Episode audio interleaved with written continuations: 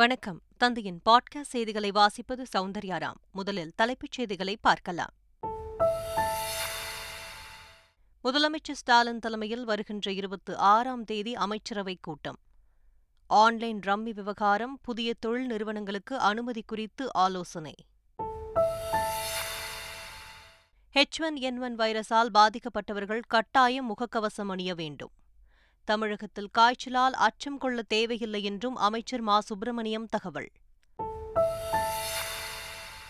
தொடரும் பெட்ரோல் குண்டுவீச்சு உள்ளிட்ட அசம்பாவித சம்பவங்கள். கோவை நகரில் பதற்றம் நீடிப்பு, போலீசார் கொடி அணிவகுப்பு. திமுகவின் மொத்த கலாச்சாரமே ஊழல்தான் என்று பாஜக தேசிய தலைவர் JP நட்டா குற்றச்சாட்டு. தமிழகத்தில் நிச்சயம் பாஜக கால் ஊன்றும் என்றும் நம்பிக்கை. நாக்பூரில் நடைபெற்ற 2வது T20 கிரிக்கெட் போட்டி. ஆஸ்திரேலியாவை 6 விக்கெட் வித்தியாசத்தில் வீழ்த்தி இந்தியா அபாரம். இனி விரிவான செய்திகள். தமிழ்நாடு முதலமைச்சர் மு.க.ஸ்டாலின் தலைமையில் தமிழக அமைச்சரவைக் கூட்டம் வரும் 26ஆம் தேதி காலை நடைபெறவுள்ளது. சென்னை தலைமைச் செயலகத்தில் நடைபெறும் இந்த கூட்டத்தில் அக்டோபர் மாதம் கூடவுள்ள தமிழக சட்டப்பேரவைக் கூட்டத்தொடர் குறித்து விரிவான ஆலோசனை மேற்கொள்ளப்படும் என்று எதிர்பார்க்கப்படுகிறது. ஆன்லைன் ரம்மி தடை உள்ளிட்டவை குறித்தும் ஆலோசிக்கப்படும் என்று தெரிகிறது. சென்னை தலைமைச் செயலகத்தில் எங்கிருந்தும் எந்நேரத்திலும் என்ற இணையதளம் மூலமாக பொதுமக்கள் எங்கிருந்தும் பட்டா மாறுதலுக்கு விண்ணப்பிக்கும் வசதியை முதல்வர் ஸ்டாலின் தொடங்கி வைத்தார். இப்புதிய சேவையின் மூலம் பொதுமக்கள் பட்டா மாற்றத்திற்கு விண்ணப்பிக்க வட்டாட்சியர் அலுவலகங்கள், பொது சேவை மையங்களுக்கு செல்ல வேண்டிய அவசியம் இருக்காது. திருச்செந்தூரில் பத்மஸ்ரீ டாக்டர் பா சிவந்தி ஆதித்தனாரின் 87வது பிறந்தநாள் விழா அரசு விழாவாக இன்று கொண்டாடப்படுகிறது. கடந்த 2 ஆண்டுகளாக எளிமையான முறையில் இந்த விழா நடைபெற்று வந்த நிலையில் இந்த முறை சிறப்பாக கொண்டாடப்பட உள்ளது. இன்று நடைபெறும் விழாவில் முக்கிய அமைச்சர்கள், பிரமுகர்கள் உள்ளிட்டோர் பத்மஸ்ரீ பா சிவந்தி ஆதித்தனாரின் சிலைக்கு மாலை அணிவித்து மரியாதை செலுத்த உள்ளனர். இந்த நிலையில் திருச்செந்தூரில் உள்ள டாக்டர் சிவந்தி ஆதித்தனார் மணிமண்டபம் பல்வேறு வண்ண விளக்குகளால் அலங்கரிக்கப்பட்டுள்ளது. H1N1 வைரஸால் பாதிக்கப்பட்டவர்கள் கட்டாயம் முகக்கவசம் அணிய வேண்டும் என மக்கள் நல்வாழ்வுத்துறை அமைச்சர் மா சுப்பிரமணியன் தெரிவித்துள்ளார். நெல்லையில் செய்தியாளர்களிடம் பேசிய அவர், காய்ச்சலால் தமிழகத்தில் அச்சம் கொள்ள தேவையில்லை என்று தெரிவித்தார். கடந்த ஜனவரி மாதத்தில் இருந்து H1N1 வைரஸ் பரவி வருவதாகவும் அவர் கூறினார். பெரிய அளவில் பதட்டப்பட வேண்டிய, அச்சப்பட வேண்டிய சூழல் என்பது தமிழகத்தில் இல்லை என்றாலும், சாதாரண காய்ச்சல் பாதிப்பு என்பது தொடர்ச்சியாக எப்போதும் போல இருந்து கொண்டிருக்கிறது. இதை மாண்புமிகு தமிழக முதல்வர் அவர்கள் இந்த காய்ச்சலுக்கு கூட வடகிழக்கு பருவமழை வருகிற வரையிலும் அல்லது வந்து போய் பாதிப்பு குறைகிற வகையிலும் காய்ச்சல் முகாம்களை தமிழ்நாடு முழுவதிலும் தொடர்ச்சியாக நடத்திட வேண்டும் என்று சொல்லியிருக்கிறார்கள். நெல் கொள்முதல் நிலையத்தில் மூட்டைகளை விற்பனை செய்யும் அளவிற்கு தடை ஏதும் இல்லை என்றும், இதுகுறித்து வெளிவரும் வீண் வதந்திகளை நம்ப வேண்டாம் என்றும் நுகர்வோர் பாதுகாப்புத்துறை செயலாளர் ராதா கிருஷ்ணன் கேட்டுக் கொண்டுள்ளார். இதில் விவசாயிகளோட நெல் கொள்முதல் பண்ணாமல் வியாபாரிகள் வந்திருக்கிறாங்க. வியாபாரிகளும் ட்ரேடர்ஸ் அவங்க மட்டும் தயவு செய்து இந்த உன்னதமான திட்டத்தில் minimum support price plus production incentive நம்ம கொடுக்கறது விவசாயியோட நலனுக்காக, வியாபாரியோட நலனுக்கு அல்ல. ஸோ விவசாயிகளும் தயவுசெய்து வியாபாரிக்கு வைத்து வியாபாரி கூடுதல் விலையில இங்கே விற்கிறத நம்ம ஒருபோதும் பண்ண மாட்டோம். பட் அந்த மாதிரி எல்லாம் இல்லை, தயவுசெய்து சொல்லிடுங்க. பட் இந்த மாதிரி வதந்திகளை பரப்ப வேண்டாம். எது மதுரையில் எய்ம்ஸ் மருத்துவமனைக்கு 2019ஆம் ஆண்டு அடிக்கல் நாட்டப்பட்ட நிலையில் தற்போது ஒரு செங்கல் கூட அங்கு இல்லை என்று காங்கிரஸ் MP மாணிக்கம் தாக்கூர் தெரிவித்துள்ளார். மதுரையில் தந்தி டிவிக்கு பேட்டியளித்த அவர், பாஜக தலைவர் JP நட்டா அப்பட்டமான பொய்யை கூறுவதாக தெரிவித்தார். என்ன நினைத்து கொண்டு ஒரு அகில இந்திய கட்சியினுடைய தலைவராக இருக்கின்ற திரு நட்டா அவர்கள் இப்படிப்பட்ட பொய்யை மிக தைரியமாக மதுரையிலே சொன்னார் என்பது தெரியவில்லை. தமிழக மக்களை ஏமாற்றுகின்ற வேலையை பாஜகக்காரர்கள் நிறுத்திக் கொள்ள வேண்டும். தமிழர்கள், அதுவும் மதுரைக்காரர்களை ஏமாற்றுவது என்பது ஏற்றுக்கொள்ள முடியாதது. மதுரை எய்ம்ஸ் பணிகள் 95% நிறைவடைந்ததாக JP நட்டா அப்பட்டமான பொய் கூறுவதாக நாம் தமிழர் கட்சி தலைமை ஒருங்கிணைப்பாளர் சீமான் தெரிவித்துள்ளார். சென்னையில் செய்தியாளர்களை சந்தித்த அவர், இப்படித்தான் பாஜகவினர் மக்களை ஏமாற்றுகிறார்கள் என்று கூறினார். ஒரே ஒரு கல் நட்டுருந்தாங்க, ஒரு செங்கல், அதையும் தம்பி உதயநிதி எடுத்துட்டு இருந்தாரு. இது நீங்க பாருங்க, ஐயா அன்புமணி சுகாதாரத்துறை அமைச்சராக இருக்கும்போது அடிக்கல் நாட்டினாங்க. எத்தனை வருஷம் ஆயிடுச்சு பாருங்க. ஒரு பேச்சளவில் வந்து நாங்கள் எய்ம்ஸ் மருத்துவமனை எப்படி அப்பட்டமாக போய் சொல்கிறாங்க பாருங்கள். 90 விழுக்காடு முடிஞ்சிருச்சு. எய்ம்ஸ் மருத்துவமனை குறித்து தாம் கூறியதை சிலர் புரிந்து கொள்ளவில்லை என்றும் படித்தவர்களை அரசியல் தலைவர்களாக தமிழக மக்கள் ஏற்க வேண்டும் என்றும் பாஜக தேசிய தலைவர் JP நட்டா தெரிவித்துள்ளார். சிவகங்கை மாவட்டம் காரைக்குடியில் செய்தியாளர்களை சந்தித்த அவர் இதனை தெரிவித்தார். திமுகவில் உட்கட்சி தேர்தல் நடைபெற்று வரும் நிலையில் மாவட்ட செயலாளர் பதவிக்கு கடும் போட்டி நிலவி வருகிறது. திமுகவில் அமைப்பு ரீதியாக உள்ள ஒரு மாவட்ட செயலாளர் பதவிக்கு 2 அல்லது அதற்கு மேலானோர் போட்டியிட விருப்பம் தெரிவித்து வேட்புமனு தாக்கல் செய்து வருகின்றனர். நிர்வாகிகளை சுமூகமாக தேர்வு செய்யும் வகையில் ஒரே மாவட்டத்தில் கூடுதலாக போட்டியிட வேட்புமனு தாக்கல் செய்தவர்களை அழைத்து பேச்சுவார்த்தை நடத்த திமுக தலைமை முடிவு செய்துள்ளது. அரசு நிகழ்ச்சியில் முதல்வர் மற்றும் அமைச்சரை பாஜக MLA நைனா நாகேந்திரன் புகழ்ந்து பேசியது அரசியல் வட்டாரத்தில் பரபரப்பை ஏற்படுத்தியுள்ளது. நெல்லை அரசு மருத்துவக் கல்லூரி மருத்துவமனையில் பல்வேறு புதிய திட்டங்கள் தொடக்க விழா அமைச்சர் மா சுப்பிரமணியம் தலைமையில் நடைபெற்றது. இதில் பங்கேற்று பேசிய பாஜக சட்டமன்ற கட்சி குழு தலைவர் நைனா நாகேந்திரன் தமிழக அரசை பாராட்டினார்.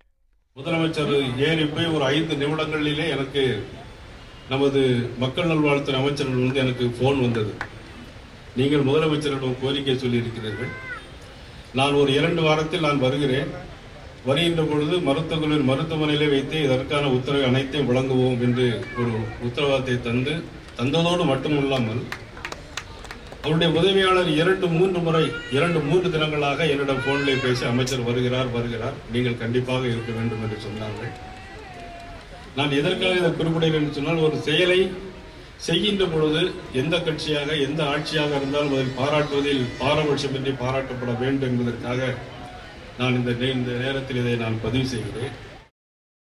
கோவை மாநகரில் இந்து முன்னணியினருக்கு சம்பந்தப்பட்ட 5 இடங்களில் அடுத்தடுத்து பெட்ரோல் குண்டு வீசப்பட்ட நிலையில் இந்து முன்னணி பிரமுகர் காரின் மீதும் பெட்ரோல் ஊற்றி தீ வைக்கப்பட்டுள்ளது. 2 நாட்களில் மட்டும் மாநகர் பகுதிகளில் 5 இடங்களில் பெட்ரோல் குண்டு வீச்சும் 3 இடங்களில் பெட்ரோல் ஊற்றி வாகனங்களுக்கு தீ வைக்கும் சம்பவமும் நிகழ்ந்துள்ளது. இந்த நிலையில் கோவை மாநகரில் நடந்த அசம்பாவித சம்பவங்களுக்கு பிறகு முழுமையான பாதுகாப்பு ஏற்பாடுகளை காவல்துறை மேற்கொண்டுள்ளதாக மாநகர காவல் ஆணையர் பாலகிருஷ்ணன் கூறியுள்ளார். கோயம்புத்தூர் மாநகரில் கடந்த 24 மணி நேரத்தில் நடந்த ஒரு சில சம்பவங்களின் அடிப்படையில் காவல்துறை முழுமையான பாதுகாப்பு ஏற்பாடுகளை செய்துள்ளது. கோவை மாநகரில் முழுமையாக அமைதியை நிலைநாட்ட அனைத்து செக் போஸ்ட், நகருக்குள் வரக்கூடிய அனைத்து சாலைகளிலும் கண்காணிப்பு கேமராக்கள் பொருத்தப்பட்ட செக் போஸ்ட்கள் இருக்கின்றன. செக் போஸ்ட் இல்லாத சாலைகளிலும் புதிதாக கேமராக்கள் இன்று பொருத்தப்பட்டிருக்கின்றன. பிரசவ காலங்களில் மருத்துவர்கள் செவிலியர்கள் பலியாக்கப்படும் நடவடிக்கையை அரசு கைவிட வேண்டும் என மருத்துவர்கள் சங்கம் வலியுறுத்தியுள்ளது. மதுரை அரசு ராஜாஜி மருத்துவமனையில் செய்தியாளர்களை சந்தித்த அந்த சங்கத்தின் நிர்வாகி செந்தில் விசாரணையின்றி மருத்துவர்கள் மீது நடவடிக்கை எடுத்தால் போராட்டம் நடத்த முடிவு செய்துள்ளதாக தெரிவித்தார். அதிமுகவின் தலைமைக்கு வருவதற்காக முதல்வர் ஸ்டாலினின் துணையை தேடுவதாக குற்றம் சாட்டி ஓ பன்னீர்செல்வத்தை முன்னாள் அமைச்சர் காமராஜ் விமர்சித்துள்ளார். எடப்பாடியார் அவர்கள் துணை பொதுச் செயலாளராக தேர்வு செய்யப்படுகிறார். யாரால? எங்களை போன்ற பொதுக்குழு உறுப்பினர்கள், இங்க இருக்கிற நிர்வாகிகள் ஏற்றுக்கொள்கிறார்கள், தொண்டர்கள் ஏற்றுக்கொள்கிறார்கள்.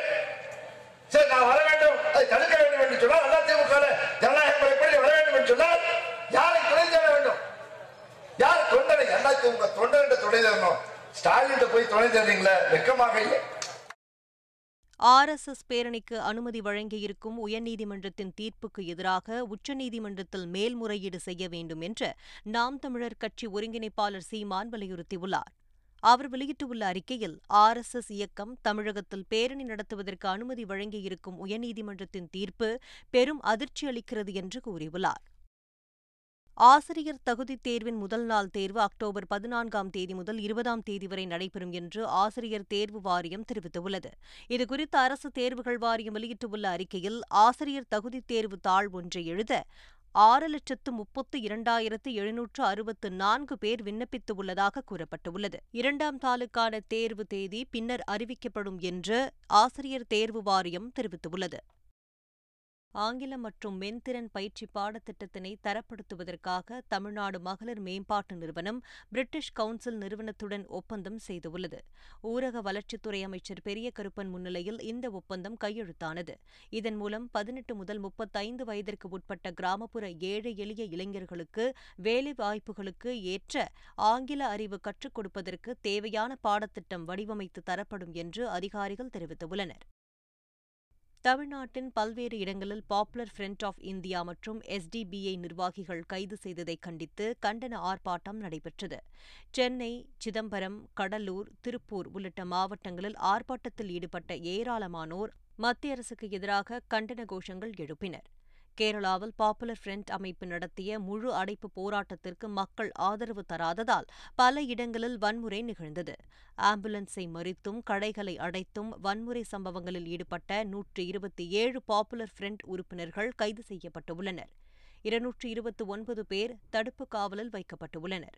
இந்த நிலையில் கேரளாவில் பாப்புலர் ஃப்ரண்ட் ஆஃப் இந்தியா அழைப்பு விடுத்த பந்திற்கு கேரள உயர்நீதிமன்றம் கடும் கண்டனம் தெரிவித்துள்ளது. NIA மற்றும் அமலாக்கத்துறை சோதனை என்னும் பெயரில் இஸ்லாமிய அமைப்புகளின் பொறுப்பாளர்கள் மீது பாஜக அரசு ஒடுக்குமுறையை கட்டவிழ்த்துவிட்டு வருவது கண்டிக்கத்தக்கது என்று விடுதலை சிறுத்தைகள் கட்சித் தலைவர் திருமாவளவன் தெரிவித்துள்ளார். அவர் வெளியிட்டுள்ள அறிக்கையில், SDBI, Popular front of India போன்ற இயக்கங்களை நசுக்குவதில் பாஜக கூடுதல் கவனம் செலுத்தி வருகிறது என்று கூறியுள்ளார். மின்வாரிய ஊழியர்களுக்கு அகவிலைப்படி 3% உயர்த்தி மின்வாரியம் அறிவிப்பு வெளியிட்டுள்ளது. இது தொடர்பாக வெளியிடப்பட்டுள்ள செய்திக்குறிப்பில், மின்வாரிய தொழிலாளர்கள் மற்றும் அலுவலர்களுக்கு வழங்கப்படும் அகவிலைப்படி 3% உயர்த்தப்பட்டுள்ளதாக தெரிவிக்கப்பட்டுள்ளது. நெல்லை மாவட்டம் ராதாபுரத்தில் விதிகளை மீறி செயல்பட்டதாக 2 கல்குவாரிகளின் உரிமையாளர்களுக்கு 31 கோடி ரூபாய் அபராதம் விதித்து கனிமவளத்துறை உத்தரவிட்டுள்ளது. ராதாபுரம் இருக்கன்துறையில் உள்ள 2 குவாரிகளும் தமிழக அரசிற்கு வருவாய் இழப்பு ஏற்படுத்தியது, அனுமதிக்கப்பட்ட விதிமுறைகளை பின்பற்றாமல் செயல்பட்டது உள்ளிட்ட காரணங்களுக்காக இந்த நடவடிக்கையை கனிமவளத்துறை எடுத்துள்ளது. மதுரை தமுக்கம் மைதானத்தில் புத்தகத் திருவிழா தொடங்கியுள்ளது. புத்தகத் திருவிழாவை அமைச்சர்கள் மூர்த்தி, பழனிவேல் தியாகராஜன் ஆகியோர் தொடங்கி வைத்தனர். அக்டோபர் 3 வரையில் நடக்கும் இந்த திருவிழாவில் 22 முன்னணி பதிப்பகங்களின் அரங்குகள் இடம்பெற்றுள்ளன. ஜனநாயக நாட்டில் அமைதியான வழியில் போராட அனைவருக்கும் உரிமை உண்டு என்று உயர்நீதிமன்ற மதுரை கிளை கருத்து தெரிவித்துள்ளது. உண்ணாவிரத போராட்டம் நடத்த அனுமதிக்க உத்தரவிடக் கோரிய வழக்கை விசாரித்த நீதிபதி, ஜனநாயக நாட்டில் வன்முறையின்றி அமைதியான வழியில் போராட அனைவருக்கும் உரிமை உண்டு என்று கருத்து தெரிவித்துள்ளார். பொன்னியின் செல்வன் படத்தில் வருவது போல நிஜ வாழ்க்கையிலும் ஜெயராம் தன்னை அன்புடன் வழி நடத்துவதாக ஜெயம் ரவி நிகழ்ந்துள்ளார். ஜெயராமுடன் சபரிமலைக்கு சென்று சுவாமி தரிசனம் செய்த புகைப்படங்களை பகிர்ந்துள்ள ஜெயம் ரவி, ஜெயராமை குருசுவாமி என்று அழைத்து மகிழ்ந்துள்ளார். சிலம்பரசனுடன் இணைந்து பார்வை மாற்றுத்திறன் மாணவர்கள் வெந்து தணிந்தது காடு படத்தை ரசித்தனர். சென்னையில் உள்ள திரையரங்கில் பார்வை மாற்றுத்திறன் மாணவர்கள் மற்றும் குழந்தைகளுக்காக சிறப்பு காட்சி திரையிடப்பட்டது. இதில் நடிகர் சிலம்பரசன், தயாரிப்பாளர் ஐஸ்வர்யா கணேஷ் கலந்து கொண்டு மாணவர்களுடன் இணைந்து படத்தை ரசித்தனர். பத்மஸ்ரீ டாக்டர் சிவந்தி ஆதித்தனாரின் பிறந்தநாளை முன்னிட்டு நாகையில் மாநில அளவிலான பீச் வாலிபால் போட்டி தொடங்கியுள்ளது. போட்டியை கீழ்வேலூர் சட்டமன்ற உறுப்பினர் நாகை மாலி தொடங்கி வைத்தார். போட்டியில் பல்வேறு மாவட்டங்களைச் சேர்ந்த 133 அணிகளின் வீரர் வீராங்கனைகள் கலந்து கொண்டு உள்ளனர். ஆடவர் பிரிவில் சென்னை, நாகை அணிகளுக்கு இடையே நடைபெற்ற போட்டியில் 2 செட்களை கைப்பற்றி நாகை அணி வெற்றி பெற்றது. ஆஸ்திரேலியாவுக்கு எதிரான 2வது T20 போட்டியில் 6 விக்கெட் வித்தியாசத்தில் இந்தியா அபார வெற்றி பெற்றது. ஆடுகளத்தில் ஈரப்பதம் இருந்ததால் நாக்பூரில் நடைபெற்ற இந்த போட்டியில் 8 ஓவர்களாக குறைக்கப்பட்டது. முதலில் பேட்டிங் செய்த ஆஸ்திரேலியா 8 ஓவர்களில் 5 விக்கெட் இழப்பிற்கு 90 ரன்கள் எடுத்தது. பின்னர் பேட்டிங்கை தொடங்கிய இந்திய அணியின் கேப்டன் ரோஹித் சர்மா 20 பந்துகளில் 46 ரன்கள் சேர்த்து வெற்றிக்கு வழிவகுத்தார். இதனால் கடைசி ஓவரில் இந்தியா இலக்கை எட்டி 6 விக்கெட் வித்தியாசத்தில் அபார வெற்றி பெற்றது. 3 போட்டிகள் கொண்ட தொடரில் இரு அணிகளும் 1-1 என்ற கணக்கில் சமநிலையை வகித்தனர். டென்னிஸ் வாழ்க்கையின் இறுதிப் போட்டியில் ரோஜர் பெடரர் தோல்வியடைந்தார். லேபர் கோப்பை டென்னிஸ் தொடரின் இரட்டையர் பிரிவில் நடாலுடன் இணைந்து ஆடிய பெடரர் தோல்வியுடன் வெளியேறினார். கடைசி ஆட்டத்தில் கோப்பையுடன் வெளியேறுவார் என்று எதிர்பார்க்கப்பட்ட நிலையில் பெடரர் தோல்வி அடைந்தது டென்னிஸ் ரசிகர்களை சோகத்தில் ஆழ்த்தியுள்ளது. மீண்டும் தலைப்புச் செய்திகள். முதலமைச்சர் ஸ்டாலின் தலைமையில் வருகின்ற 26ஆம் தேதி அமைச்சரவைக் கூட்டம். ஆன்லைன் ரம்மி விவகாரம், புதிய தொழில் நிறுவனங்களுக்கு அனுமதி குறித்து ஆலோசனை. H1N1 வைரஸால் பாதிக்கப்பட்டவர்கள் கட்டாயம் முகக்கவசம் அணிய வேண்டும். தமிழகத்தில் காய்ச்சலால் அச்சம் கொள்ள தேவையில்லை என்றும் அமைச்சர் மா சுப்பிரமணியம் தகவல். தொடரும் பெட்ரோல் குண்டுவீச்சு உள்ளிட்ட அசம்பாவித சம்பவங்கள். கோவை நகரில் பதற்றம் நீடிப்பு, போலீசார் கொடி அணிவகுப்பு. திமுகவின் மொத்த கலாச்சாரமே ஊழல்தான் என்று பாஜக தேசிய தலைவர் ஜே பி நட்டா குற்றச்சாட்டு. தமிழகத்தில் நிச்சயம் பாஜக கால் ஊன்றும் என்றும் நம்பிக்கை. நாக்பூரில் நடைபெற்ற 2வது T20 கிரிக்கெட் போட்டி. ஆஸ்திரேலியாவை 6 விக்கெட் வித்தியாசத்தில் வீழ்த்தி இந்தியா அபாரம். இத்துடன் பாட்காஸ்ட் செய்திகள் நிறைவு பெறுகின்றன. வணக்கம்.